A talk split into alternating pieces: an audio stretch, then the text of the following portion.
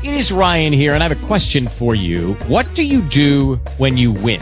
Like, are you a fist pumper, a woohooer, a hand clapper, a high fiver? I kind of like the high five, but if you want to hone in on those winning moves, check out Chumba Casino. At ChumbaCasino.com, choose from hundreds of social casino style games for your chance to redeem serious cash prizes. There are new game releases weekly, plus free daily bonuses. So don't wait. Start having the most fun ever at ChumbaCasino.com. No purchase necessary. VGW Group. Void were prohibited by law. See terms and conditions. 18 plus. Blog Talk Radio.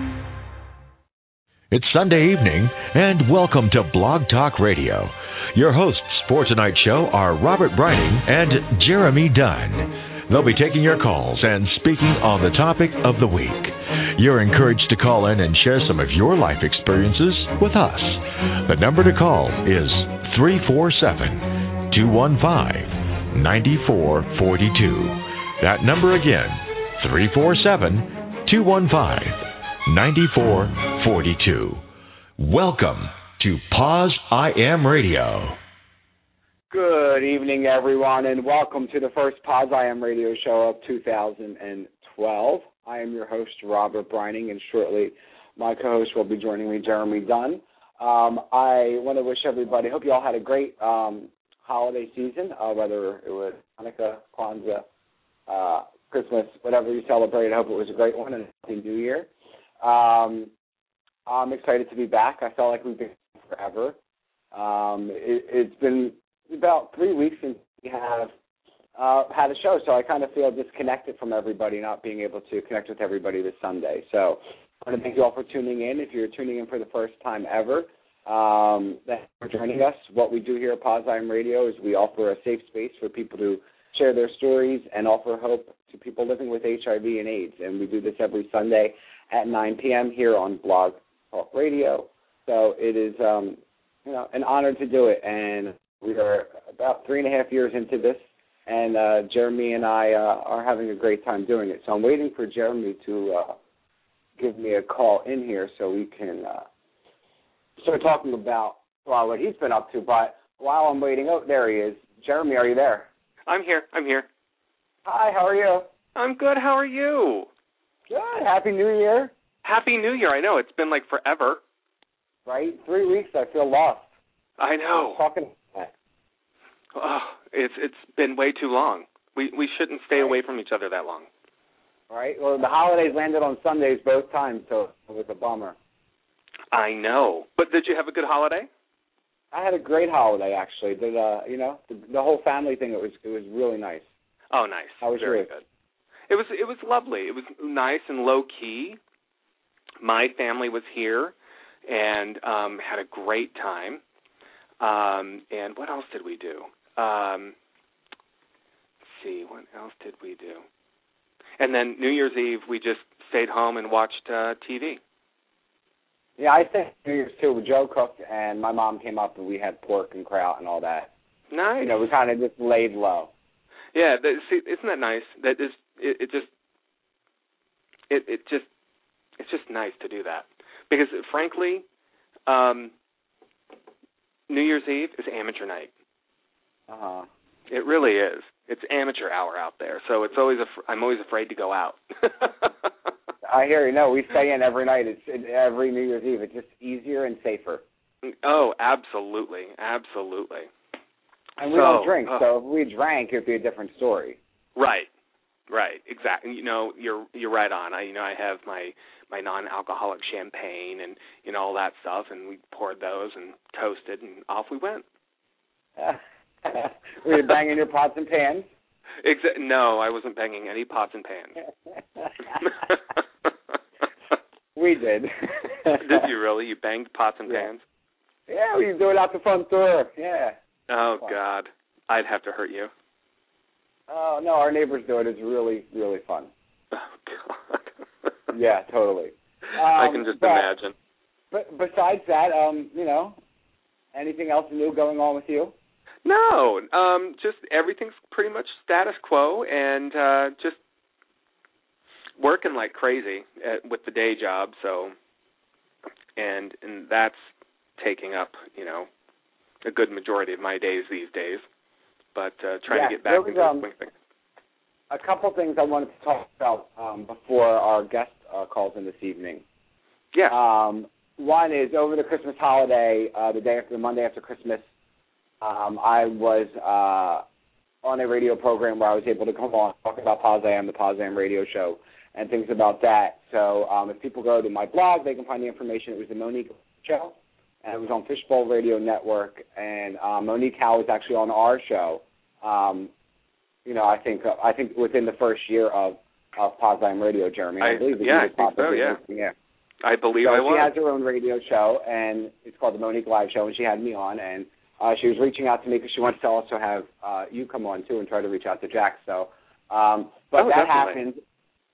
And then another thing that I just saw that the campaign to end AIDS um, put up um, was that there was a gentleman or a kid basically in India who basically hung himself with his bed sheets because he tested HIV positive. Oh God. Um, and so it's it's a you know it's a big issue over in these these foreign countries because treat HIV people with HIV differently.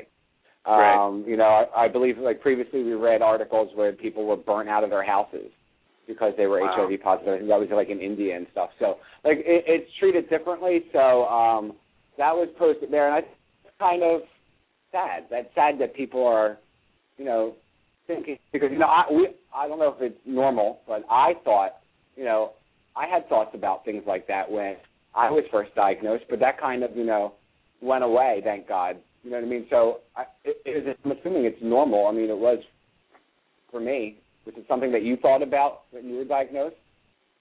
ending it all? Um yeah. Yeah absolutely. I i think the it was like for a day or two it's like you know i could end all of this now you know save anybody any kind of heartache and all of that. And then you realize well suicide is just stupid. You know? So that's a nice selfish thing to do. But um but no i i, I think i think it is i think it is pretty normal and a nor a com not I shouldn't say normal but a common um common reaction. Certainly. And it's it's how do you get how do you get past that? And how do you move on? And how do you pick up and move on? So um I think I think that makes it that makes it difficult Yeah. and but uh, once once you figure out that life does go on, that you're not gonna end, you know, life doesn't end. Um, it's it's it's much easier to keep keep going every day. Yeah, once you get educated that the medicine has come so far and it's you know better for you and, and you're living people are living longer with disease it it you know it's kind of that cliche saying it gets better you know what I mean Exactly, it does. And time heals, for sure. Right exactly another thing that came out of um, the holiday season that I wanted to kind of bring up and, and talk about um, is this fabulous video of our friend Daddy Dab Garner from Dab the AIDS Bear Project, and it's called The Faces of HIV Dab Story, and I'm going to put the link in the chat room so people can see it. It's uh, the featured video on the Positive Network if you're on there now, and it, it is really it's a touching, touching video, and I advise you to go check it out. And it talks about it's Dab's story. It, it's how he created Dab the AIDS Bear and what it's all about, and who it's it's his story. Just you have to go check it out if you haven't seen it. Have you seen it, Jeremy?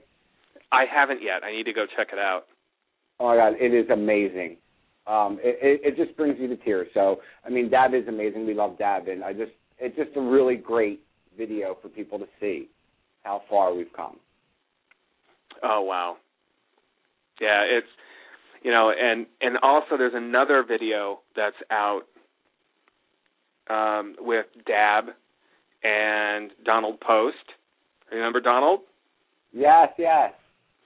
So there's another there's another um video that's out and uh it it talk it, Donald shares his story, Dab shares his story and then there's a plethora of other people in it and um I'll have to find the uh the link again and and send it and and post it in. I'll I'll find it as we as we start talking here and get it into the um and get it into the the chat room. But uh, it, it's it's the uh, the the trailer actually for it. So Oh, uh, I would love to see that because I haven't actually seen that yet. yeah, it's it, it was really great just to see everybody in there and and say, hey, I know those guys, I know yous. right? they are peeps. There's our peeps. Uh, what was the other thing? Um, oh shit! There was another. Oh, another video that uh, kind of went, uh, I guess, viral over the holidays was the one was, I believe, created and produced by uh, the founder of POZ Magazine, Sean Strub, and it was about um, HIV criminalization uh, law and how they they different state by state and how uh, had people share their stories. And one of those people was actually the Monique Howe that we were speaking with earlier, um, who um, obviously, you know, they talk about their personal stories, how HIV played a role, how people who they were with, just how they were basically criminalized for being HIV positive. It's Yeah. kind of hard to explain, and how it's really blown out of proportion in the media. Um, that's one that I have to try to get up to. I think it's called HIV is not a crime. Um, if you look that up on YouTube, I think it um, is but too. that- Yeah. that's an awesome, really. It, it, it's a video that really just shows you how screwed up our system is. Yeah, it it it is screwed up, isn't it? Just Yeah. you know, other people can get um other people can get uh you know uh uh what am I trying to say? I'm losing my mind because I'm trying to look for this this link and then trying to speak at the same time. Um uh it's we send tons and tons of dollars overseas to fight AIDS in Africa and other places, but we don't do it here, and it just it saddens me. It Very really so. saddens. me. Yeah. So And I see that our uh, is on the line, but before we bring on, I just want to say that I think Rick Santorum is an asshole. Uh, that's been on my Oh. mind for like the debate and a lot of things that he's been saying. I just want to put it out there that I think he's a jerk, and He- he doesn't represent everybody in Pennsylvania. and he's a scary, scary man.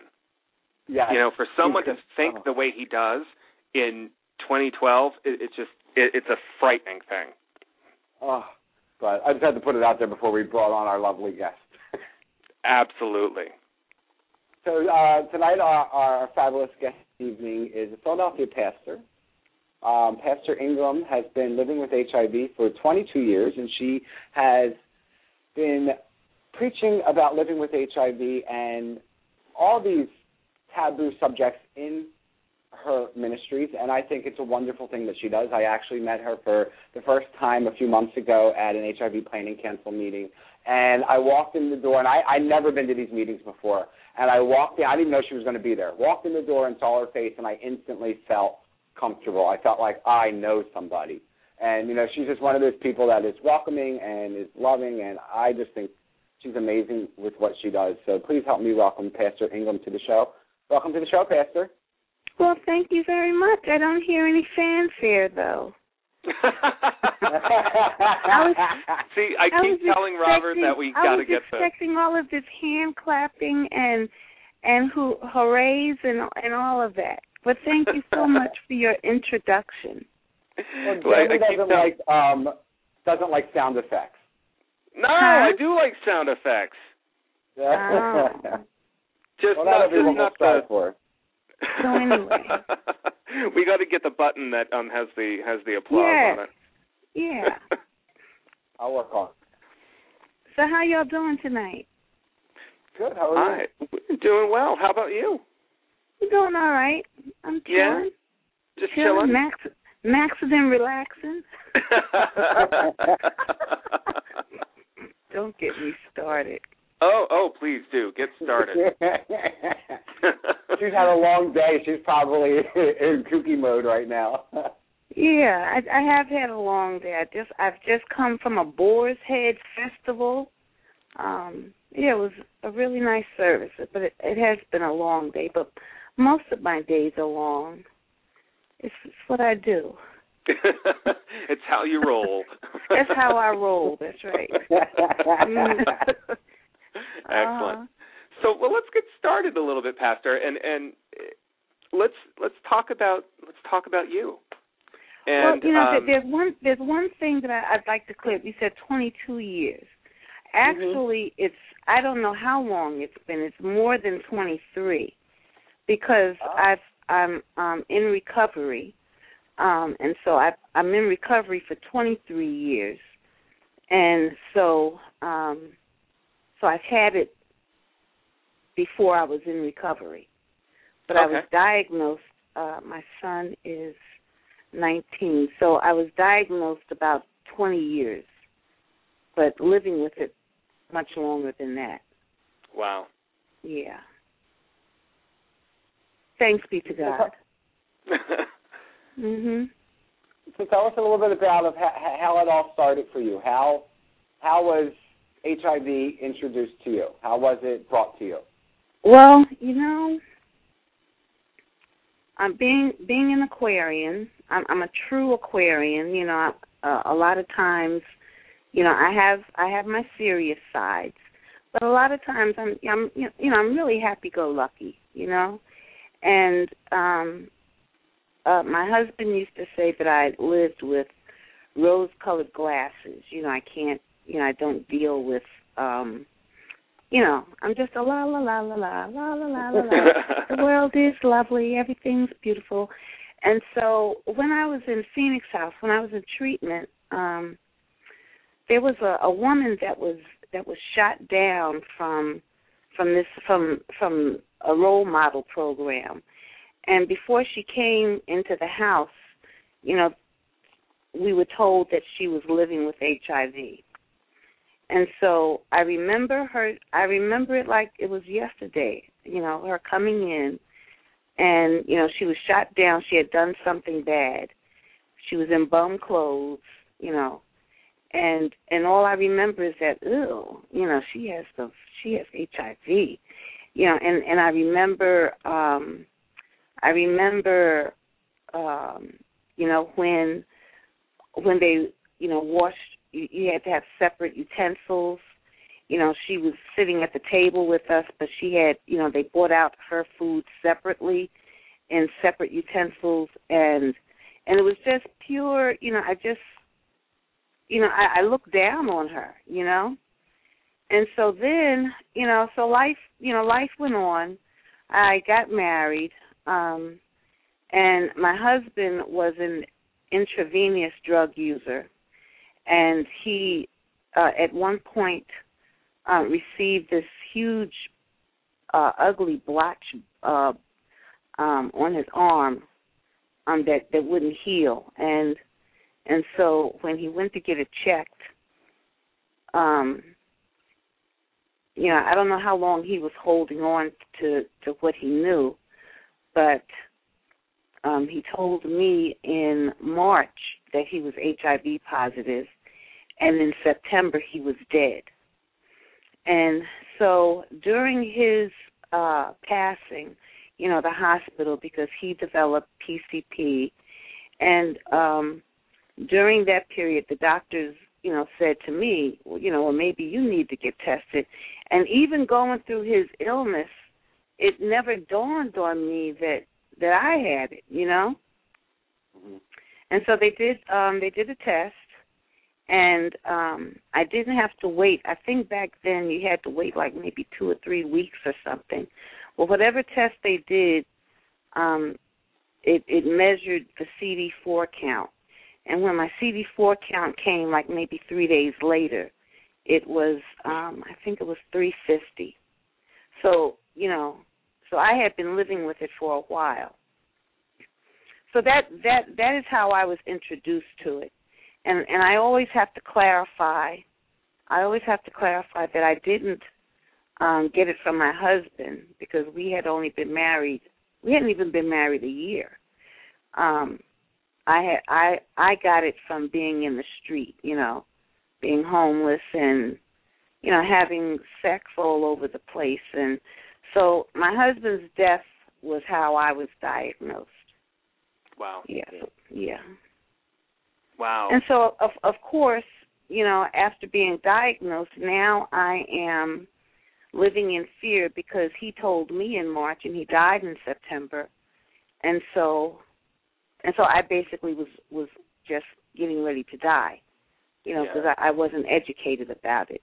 But um, uh, bless bless him, he he was just um, in such de- denial and shame and um, uh, guilt and just self self loathing that he didn't he didn't talk to anybody about it. His mother didn't find out until until he was in the hospital dying. So basically I was the one with the secret, you know. And um so I kind of once once I made up my mind that I was going to, you know, fight and live, I just did everything he didn't do. You know, if somebody stopped me in the street and said, "How you doing?" I got HIV. I have the virus. That's how I'm doing. You know, so I just I just started talking about it with ev- with with anyone I knew. You know that that, that wanted to listen. Um, my family during I didn't come out to my family. My family actually came out to me at the I remember the night of the funeral when we were standing outside. My sister said to me, "Are you okay?" You know, Wow. do you do you have it?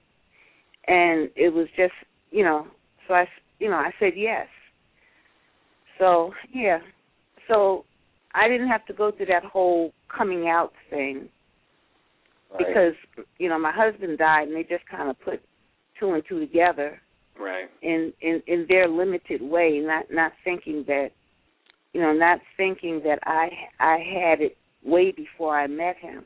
Hmm but yeah so but my family has been my hugest my hugest um supporters.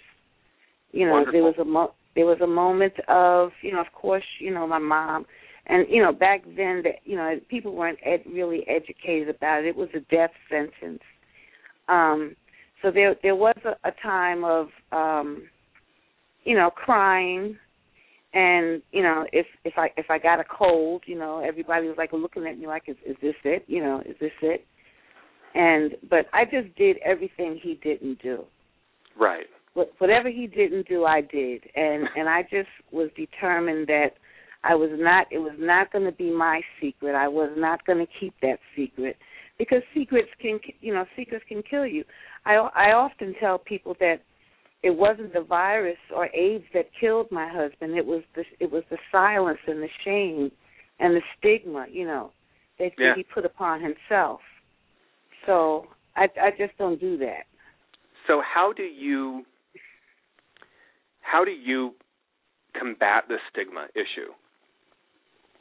I do what I um when I, when I came into the ministry.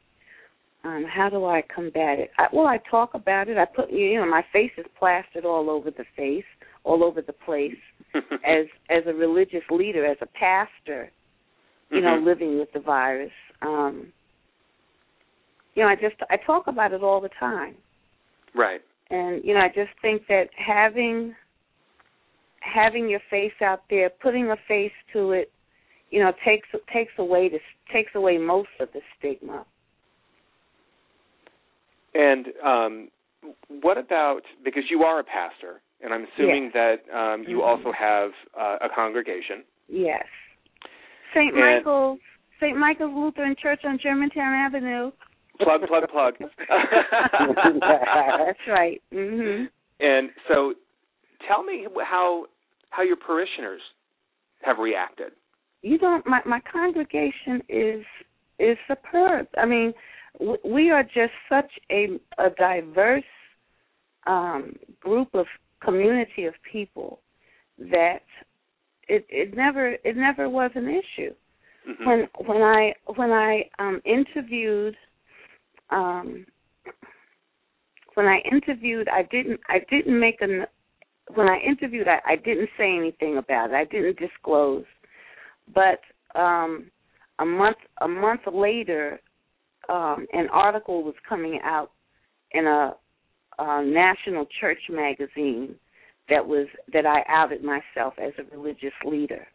And Mhm. so, you know, I didn't know in the initial interview, I didn't know whether number one, when you're interviewing for stuff, that's nobody's business anyway. You know. Yep. Um, personal stuff. So I so I just chose that route as the beginning. Um, I I didn't ask them what they were living with. You know, do you have this? Do you have heart problems or anything? So I figured, you know, it really wasn't anything that I needed to say immediately. But knowing that this article was coming out made me kind of a little anxious, you know. Mm-hmm. So the article dropped about a month later when, you know, and and I had been here, and when it came out, there there was nothing. I mean, there was there was nothing. There was no, um, you know, why you didn't tell us this or right. how how could you keep that to your? You know, there was nothing. It was just they just accepted me with open arms you right. know and that's that's how we are we we're just accepting people there was you know there's never been anything they don't um if anything when when key dates come up like world aids day or the national week of of prayer or some other or a healing service or something that lends itself um to me speaking about hiv if anything and I'm not saying that they do this, but they've heard it so much from me that their eyeballs probably roll up in the back of their head. Here oh, here she goes again. yeah, yeah, here she goes again. You know, but not in a bad way. Right. You know? But um, it's it's just it's not a surprise to them, and they, you know, that it hasn't been an issue. Yeah. You know, when I when I introduced the HIV testing here that we have, um, they they got tested. Great. Um, I I had Philadelphia fight uh, when I first started it. I think I did it like maybe um twice a year, and the first time was in um the beginning of worship. You know, they they did the swab. You know, they tested myself. You know, surprise, surprise. They tested myself, and they tested the intern that was that was with me at the time, and you know, just so that they could see you know that it was not invasive and you know the process. Right. and so then we we went on with the service and when the results came back you know the lady raised her hand and said i have the test results. And so pastor ingram sorry to inform you that you're hiv positive. And i'm like no blankety blank sherlock you know. But um and and so and then you know the intern was negative. And so we went on with the, the regular service. And then after service the congregation was invited to come into my office to be tested. And i was surprised. I was surprised that you know quite a few of them did. And um so so that let me know that they were open to that you know.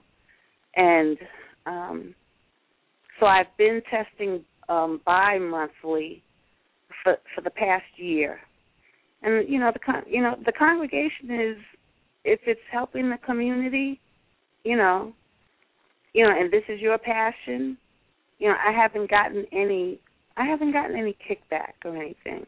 Mhm. It's been a good thing. Right. I feel alone some I I feel alone sometimes. I I feel alone in that um not as not as many religious leaders are um doing you know doing this, that there are a handful but not as many as as I would like to see Mm-hmm. um um and so that kind of gets discouraging sometimes i feel when it comes to my colleagues sometimes i feel like i'm talking you know to to the wall or something Right. um now whether whether that is because as you stated in the beginning about taboo subjects and and stuff i think i think a lot of people i think a lot of religious leaders and i'm not going to say all of them but i think that a lot of religious leaders are um, more concerned with um, how somebody got, you know, making moral m- moral judgments, and instead of instead of just doing what needs to be done. You know what I'm saying? Who cares? Really, who mm-hmm. cares who you're sleeping with and and and and, and, and what you're doing? As Right. as long as you're protecting, as long as you're protecting yourself. And you know, I know even saying that as a religious leader, you know, you know, you have people that have that that that have a lot of theological uh debates about um you know, just passing judgment and just you know, I I, I believe that God that God wants us to live um healthy, wholesome lives. You know what I'm saying? Yep. um and and not and and I'm not saying by no means am I condoning um having sex willy nilly. I'm not. You know, the best we we all know that the the safest sex is no sex at all. Um, but people are having sex. People are going to church on Sunday and coming home and getting busy, you know. yeah. And they, yeah. you, you know, you know, re- re- really.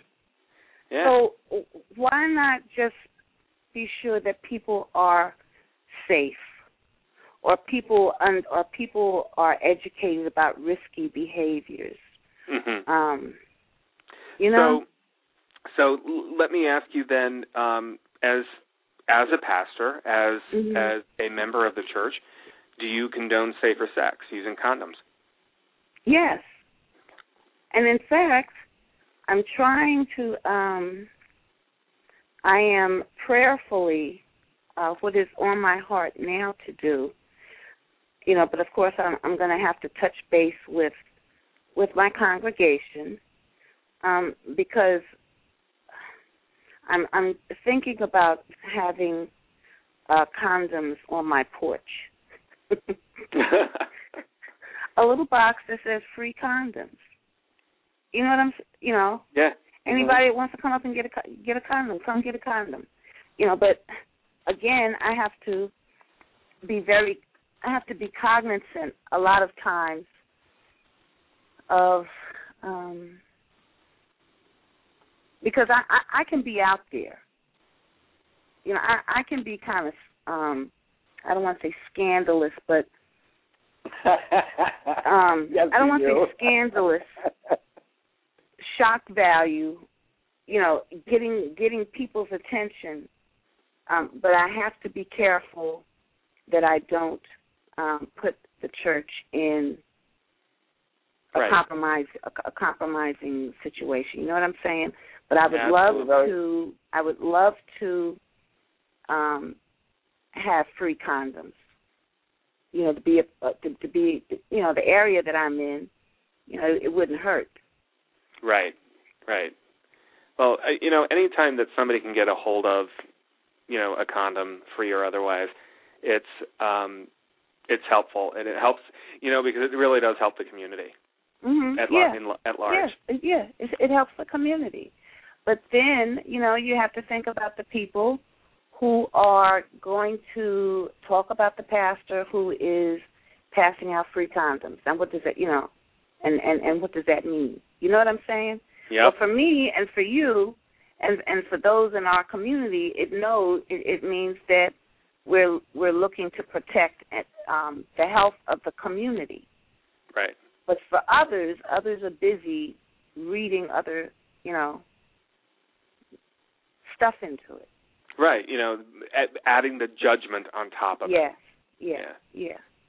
yeah. and and So- what I think I think what you're doing from a um, from a from a faith based initiative is you know tearing down the bricks of of Mhm. the of the whole taboo if you will Mhm, of mhm. of sex and Right, of right, HIV and all of this and saying you know what right. you're human you're yeah, you're going to do these things yeah. so if yeah. you're going to do them do, do them safely. Exactly. Do them safely. Do them Mhm. within reason. Nobody's going to Mhm. pass judgment on you because there's nobody there's nobody here qualified to judge you. Mhm. And that's what and that's and I think that's what I'm hearing from you Mhm. as you're Mhm. describing this.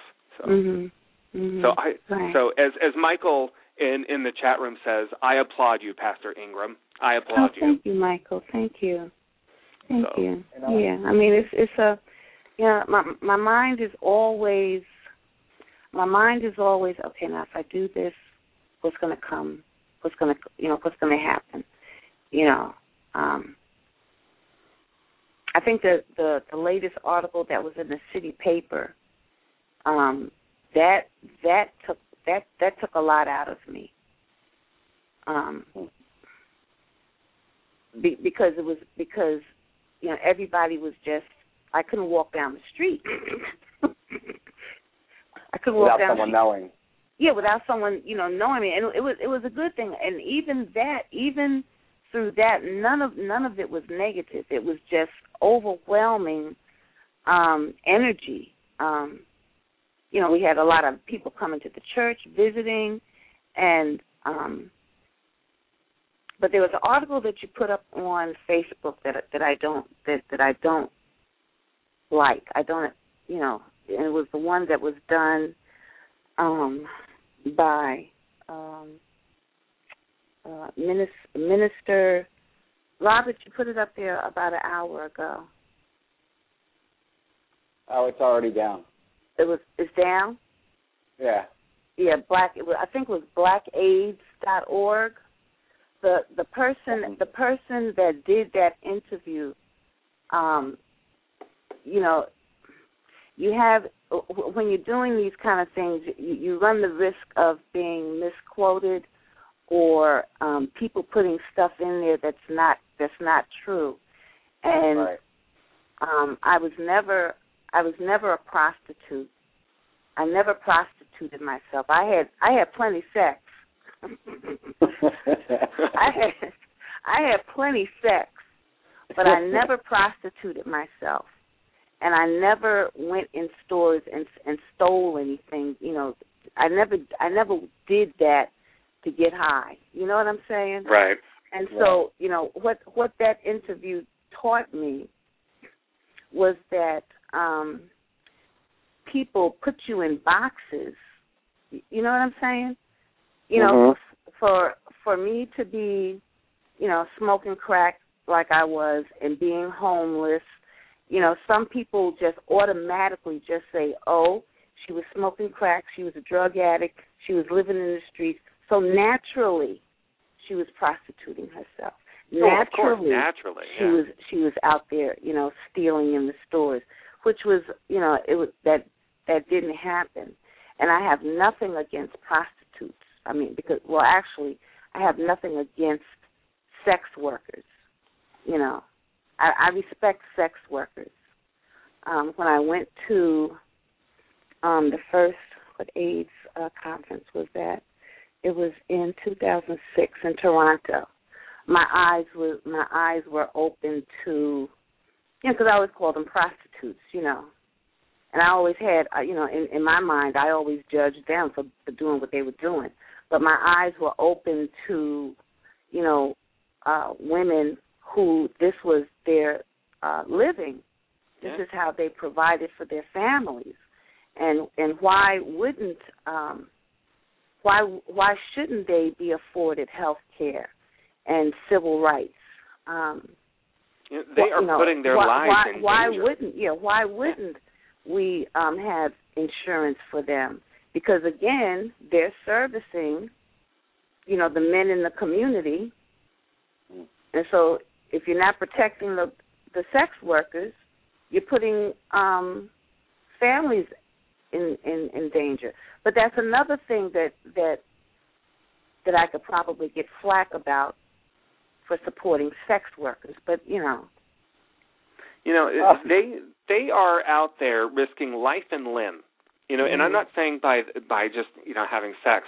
It's mhm a lot of these sex workers are under the direction of pimps, mhm and mhm. you know they you never know whose car they're going to get into or what Mhm, back alley mhm, they're going to end up mhm. on, and and it's they need the support. They need not to. They that's a whole other topic that we should talk about sometime. Is, yeah, is yeah, you know yeah. sex workers and HIV because you want to talk about stigma. Mhm. Exactly. Exactly. And you know, I'm not saying that you know, I'm sure that a lot of I'm sure that there are some women who are doing it by choice, you know, that they really don't have to or they're just doing it, but there are women in other countries that have that have literally have n- no other way of um supporting their feeding their families. Right. um yeah so so anyway that's why i did why i didn't like that that interview with blackaids.org you know Yeah, and, no, I, I and I, totally- found, I found i found it kind of it, it even you know kind of hurt me a little deeper because the person that that did the interview was a sister you know Right. you know Well, you know, so, you should, did you contact them about it? I mean, I'm. Well, I you know I, I I commented on the on the article itself. Uh, Um, So who knows if they really saw it well. Listen, uh, real quick, we are down to the last 20 minutes of the show, so I just want to ask people if you want to call in and speak to the pastor, have a question, you can reach us here at 347-215-9442. Press the number one button if you're sitting on hold so we know you want to come on air and speak to us. I have a question coming out of... oh, I get of- to talk to people. Yeah, people Yes. can call in, absolutely. Oh, Um, again, cool. three four seven two one five nine four four two. Um, a question I have in the chat room here on Poz I Am chat room says, "What advice can you give to one who believes being open about his or her status has to be and has been ostracized by family, but is trying to develop a voice socially by speaking more publicly, no matter what people may think about themselves in the Bible Belt?" Say what now? Say it again. Yeah, right. What kind of advice can you give to somebody who's been ostracized for being out about his HIV status? Um, Mhm. And he's saying that he lives kind of in in the Bible Belt area in the South, and he's his family has really been on him, and he wants to start being a voice, um, Mm. like an activist. And, and Yeah, what advice could yeah. you give him? Yeah, well, the the you know I think the first thing that comes to my mind is um, to surround himself with with positive minded people. You know, you need he needs a support he needs a support system. He needs he needs other people that so, so that he's not doing it by himself. Um, Right. I think that's basically the first thing I would kind of say is, you know, it's, it's one thing to be out and vocal and, you know, you know, out there about it, but you can't do it. You can't do it by yourself because you know they'll eat. You know, you can get eaten up. So it's No, it's good to absolutely have. It's, it's, huh? No, I said you're absolutely right. I agree. Yeah. You know, you have to, you know, have some positive people, a support system in place, or start getting one in place, or move. There, there, there you have it, James. The support system will be good, and I think being a part or of Poz move, Am is she said, or move. Or move. It is a great first spot for a move. Um, we do have a caller on hold, so I want to go ahead and bring this caller on the air. Okay. Area code 773. What's your name? Where are you calling from? Uh, my name's Eric. I'm calling from Chicago, Chicago, Illinois. Uh, What was your name? My name's Eric. Hi, Oh, Eric. Hi, Eric. Good. Hi. Uh, I just want to firstly say hello to Pastor Ingram, and I'm, I'm such a huge fan of the amazing work you're doing uh, with the faith-based community, right? Um, and it's like I- I'm hearing all this exciting news surrounding HIV and AIDS in 2012, like the themes of uh, creating an AIDS-free generation, um, getting to zero. Those are all great and exciting messages. But what we're seeing here on the ground here in Chicago is that uh, individuals are still afraid to uh, embrace an HIV status, if I may say that, Mhm. if they uh, address their uh, address Mhm. those issues that are preventing them from seeking the treatment that's available Mhm. to them. And and Mhm. and what what we're seeing is that stigma is a primary barrier to individuals receiving that care that's so very needed. And I, and I just want to ask you, what do you think that what role do you think that the faith-based community could play in a in, in making these uh, these goals achievable? Uh, uh, an AIDS-free generation, right? Mm-hmm. I, I, I think the faith-based community could definitely set the pace Mm-hmm. in that. And how do you think you guys could work in helping to make that a reality?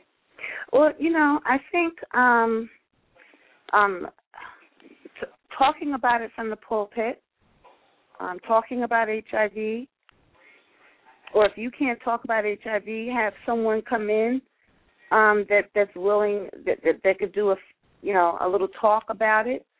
Um, having services, having services, healing services ar- around the issue. Um, and really i think i think um that people in the uh, faith-based people need to get tested themselves first Mm. um before you before you ask any anyone in your congregation or in your community to do it you you need to get tested yourself first you can't you have to lead by example Right. and I, I also think that um, the buildings, the buildings that um, churches have, can be used for um, HIV work. You know, um, having use, using your building to to have HIV testing, or have an organization come in and do some HIV education and testing and all of that that kind of stuff.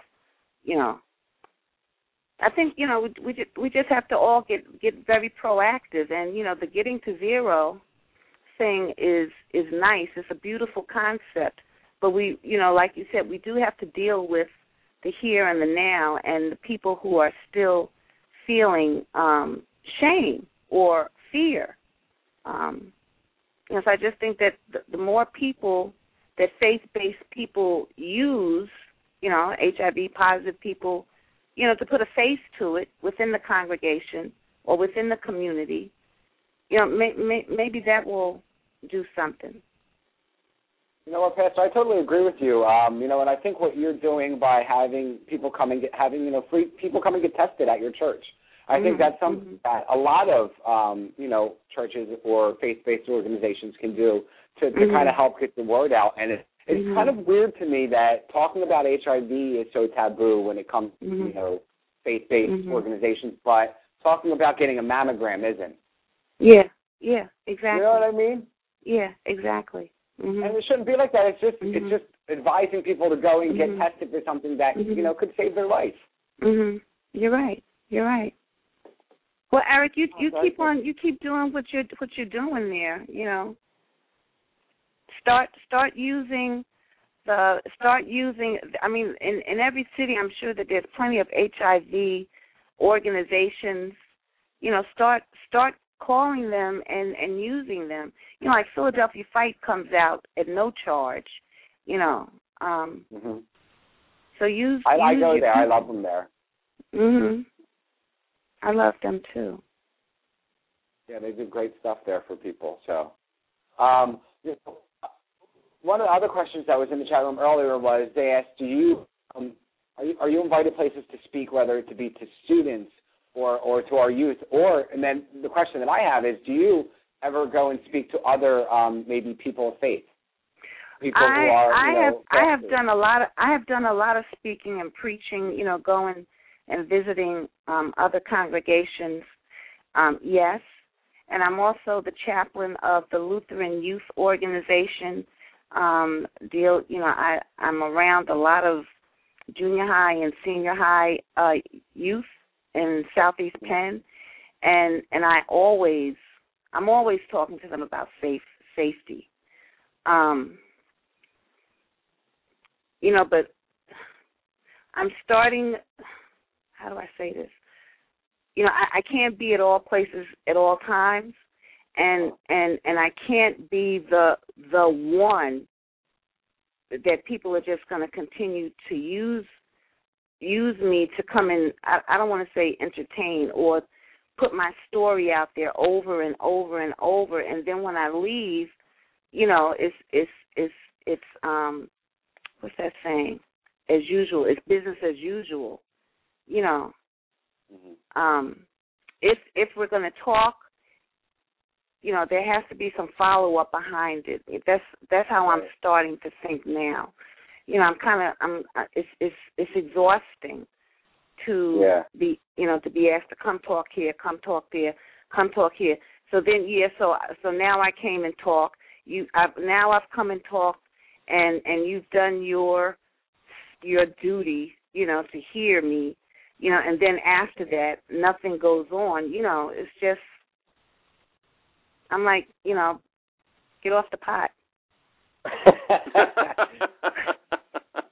no, um, you know, um, a couple weeks ago we had on um, uh, a fabulous lady of faith like yourself, Bishop Joyce Turner Keller, and mm-hmm. one of the questions that um, we talked about was, you know, when somebody's newly diagnosed, they always ask, you know, why God, why God did, why did this happen to me? You know, why did He allow mm-hmm. this to happen to me? Um, mm-hmm. Was that question ever through your head? Of course. In the beginning, I was like... pissed. I was pissed at God. You know, I was yeah. When when my friends, you know, was dying, I was pissed at. I was angry at God for for a good minute. But you know, mm-hmm. at some point, at some point, you know, you have to take accountability for your your own actions. You know, when when you break it down, when you break it all the way down, why why did I get the virus? It's because I didn't use protection. Um, mm-hmm. You know, and I guess that's with with anybody with a um with a terminal illness or a debilitating disease. You know, that it's, it's a valid question. Why me? You know.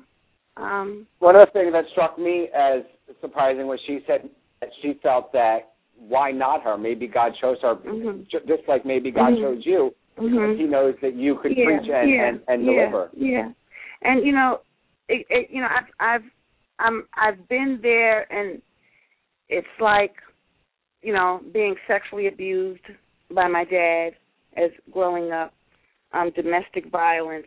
You know, everything that has happened in my life. Um, there's there's a, a verse, a Bible story that, that I forgot what it was, but it talks about for such a time as this, um, that everything our collective experience, you know, my collective experience in life has prepared me for doing what I'm doing now. So so yeah, so I understand the why not me.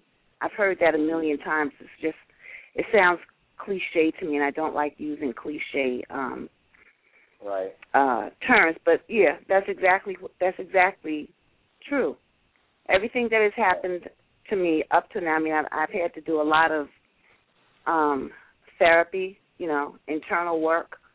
And so I'm I you know, why you know, why not me? Because it's if I didn't have that experience back then, I can't minister to you now. Hmm. Does that make sense? Yep. No, absolutely. Absolutely.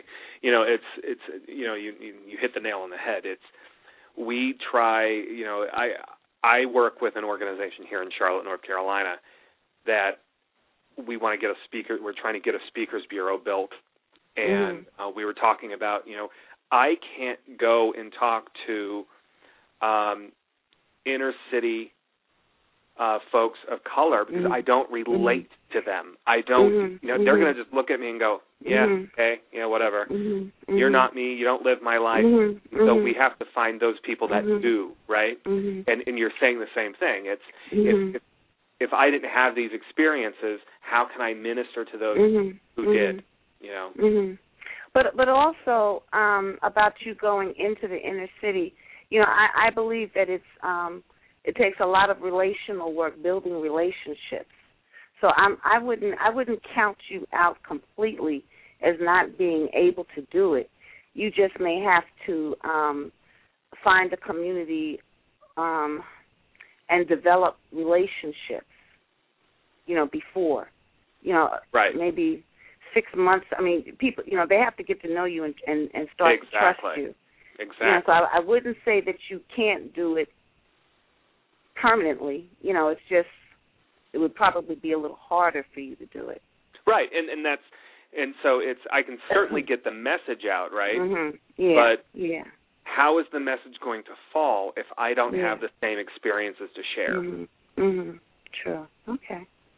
All right. And I, and I think it I think it goes this you know it's and I'm just using that as an example because it's Mhm. it's um I didn't have the same background that you had. But I Mhm, can mhm. but where I can relate to you is well, yeah, I had plenty of unprotected sex, and guess what Mm, happened? mhm, Here. I am. Right, right, right, right, right, right. So true. Yep. Well, it seems we are down to the last couple minutes. So I have the one question that we always tend to seem to ask at the end. If somebody is newly diagnosed and walks into maybe your church and asks you for advice, what's the one piece of advice you give them? Is somebody what? Somebody walked into your church and asked you for advice, and they just tested HIV positive. What kind of advice would you offer them? Oh, okay. It would be, um, it's not over. It's not over till it's over. I mean, it's not over. It's, this is it's just the beginning. Um, it's not a death sentence. Be kind to yourself. That's a good one. Be kind to yourself. You know, don't beat yourself up. Surround yourself with positive people. Very true. So Build true. Well, thank you so much for joining us this evening, Pastor. Well, thank you. The hour went by quickly. Yes, it did, Yes, it didn't it? yeah. I hope we didn't keep Yeah. you up too late. No, no, no. I'm I'm getting ready for. I'm gonna watch Real Housewives of Atlanta in a little bit. see see what Nene is up to. Oh no. oh, lordy, lordy. You know they're love only you just guys. love you too. Love Thank you you so too. much for joining us. All right. Good night. Good night. Have a night. great night. Bye bye. Oh, what a great, great, great woman she is. Uh, it takes a lot of strength and a lot of courage, and and just it sounds like she's got all of that. Yes, yes, and you know, for I, people, I think people who because they find it so taboo to mix faith in HIV and sex and gay issues and all together, and for people who are involved in faith-based organizations or you know have a congregation, people like Harvey who was on the show previous and and um, you know and Pastor Ingram this evening, those type of people who are talking about it on the front lines and doing that, I think those people need to be applauded. I mean, it's just it's awesome for them to be able to take this stand and be like, you know what, it's okay, you know what I mean, and we're still going to preach what we believe in. You know what I mean, and Right, allow people absolutely. to have that the opportunity to experience it. Absolutely. I mean, there are. It's just. It, it, it's. It's so rewarding when you can get out into into the field and and talk to people and and really tear down the the misconceptions and the appear and and the um and the and the and the myths that surround HIV and and when somebody actually my my favorite thing is when someone says Jeremy I have a question about HIV and it, it it's just it's it's awesome that's an awesome feeling when when people are asking those questions Right, like, oh, I hope you don't mind. right of course I don't mind Like it's ask away yeah, well, but a lot of people think that you know that it's something they don't want to talk about because it's so taboo. right right Wow. exactly exactly So what else do you have going on for um, anything new on your website? I saw you did a new logo. Yeah I've got my new logo ago. I know, but yeah I finally good. I finally put it in there. Um, I've got my uh, my CafePress store, so if anybody wants some positively speaking gear, log in. You can buy a T-shirt, you know, or a tote bag, or a or a mug. Um, I've got and there's pet pet stuff in there too. So if you want to get Fido uh, a little positively speaking um, T-shirt, there's one out there for for Fido. Hats, all kinds of things. So, and and by the way, any any uh and any and all proceeds that I get from from those sales actually go directly to um community um to into the HIV community here. So I turn around and donate that all that money. So. I'm I'm not Well- making any money off of it. I just take the take the commission and give it right over. There you have it. So positivelyspeaking.com is where you want to go. Jeremy, That's the hour flew by. I know. Um, next week, uh, Jack will be joining me, so you'll be off. Oh, Um, but okay. next week, uh, Greg Halpin will be joining us, uh, the relationship guru. Um, so again, more information you can find on Jeremy at positivelyspeaking.com. More information on myself, the show, past radio shows, you can go to poziam.com. Jeremy, have a great evening, and I hope you enjoy your week. Oh, I, I plan on it. Have a good week, everybody. All right, thanks everyone for tuning in. And we're signing off. I contracted a preventable disease from a guy that looked good and smelled good, but never mentioned that he had HIV. But he is not to blame. I should have loved myself enough to protect myself. But through it all, I found self love, and it's the greatest thing I ever felt. I was never less than or equal to AIDS, but always greater. I just realized that not caring for myself or my body, I was my biggest hater. I am author of The Naked Truth, Marvelyn Brown, and I am greater than AIDS. Lucky Land Casino asking people what's the weirdest place you've gotten lucky? Lucky? In line at the deli, I guess? Aha, in my dentist's office. More than once, actually. Do I have to say? Yes, you do. In the car before my kids' PTA meeting. Really? Yes. Excuse me, what's the weirdest place you've gotten lucky? I never win and tell. Well, there you have it. You can get lucky anywhere playing at LuckyLandSlots.com. Play for free right now. Are you feeling lucky? No purchase necessary. Void where prohibited by law. 18 plus. Terms and conditions apply. See website for details.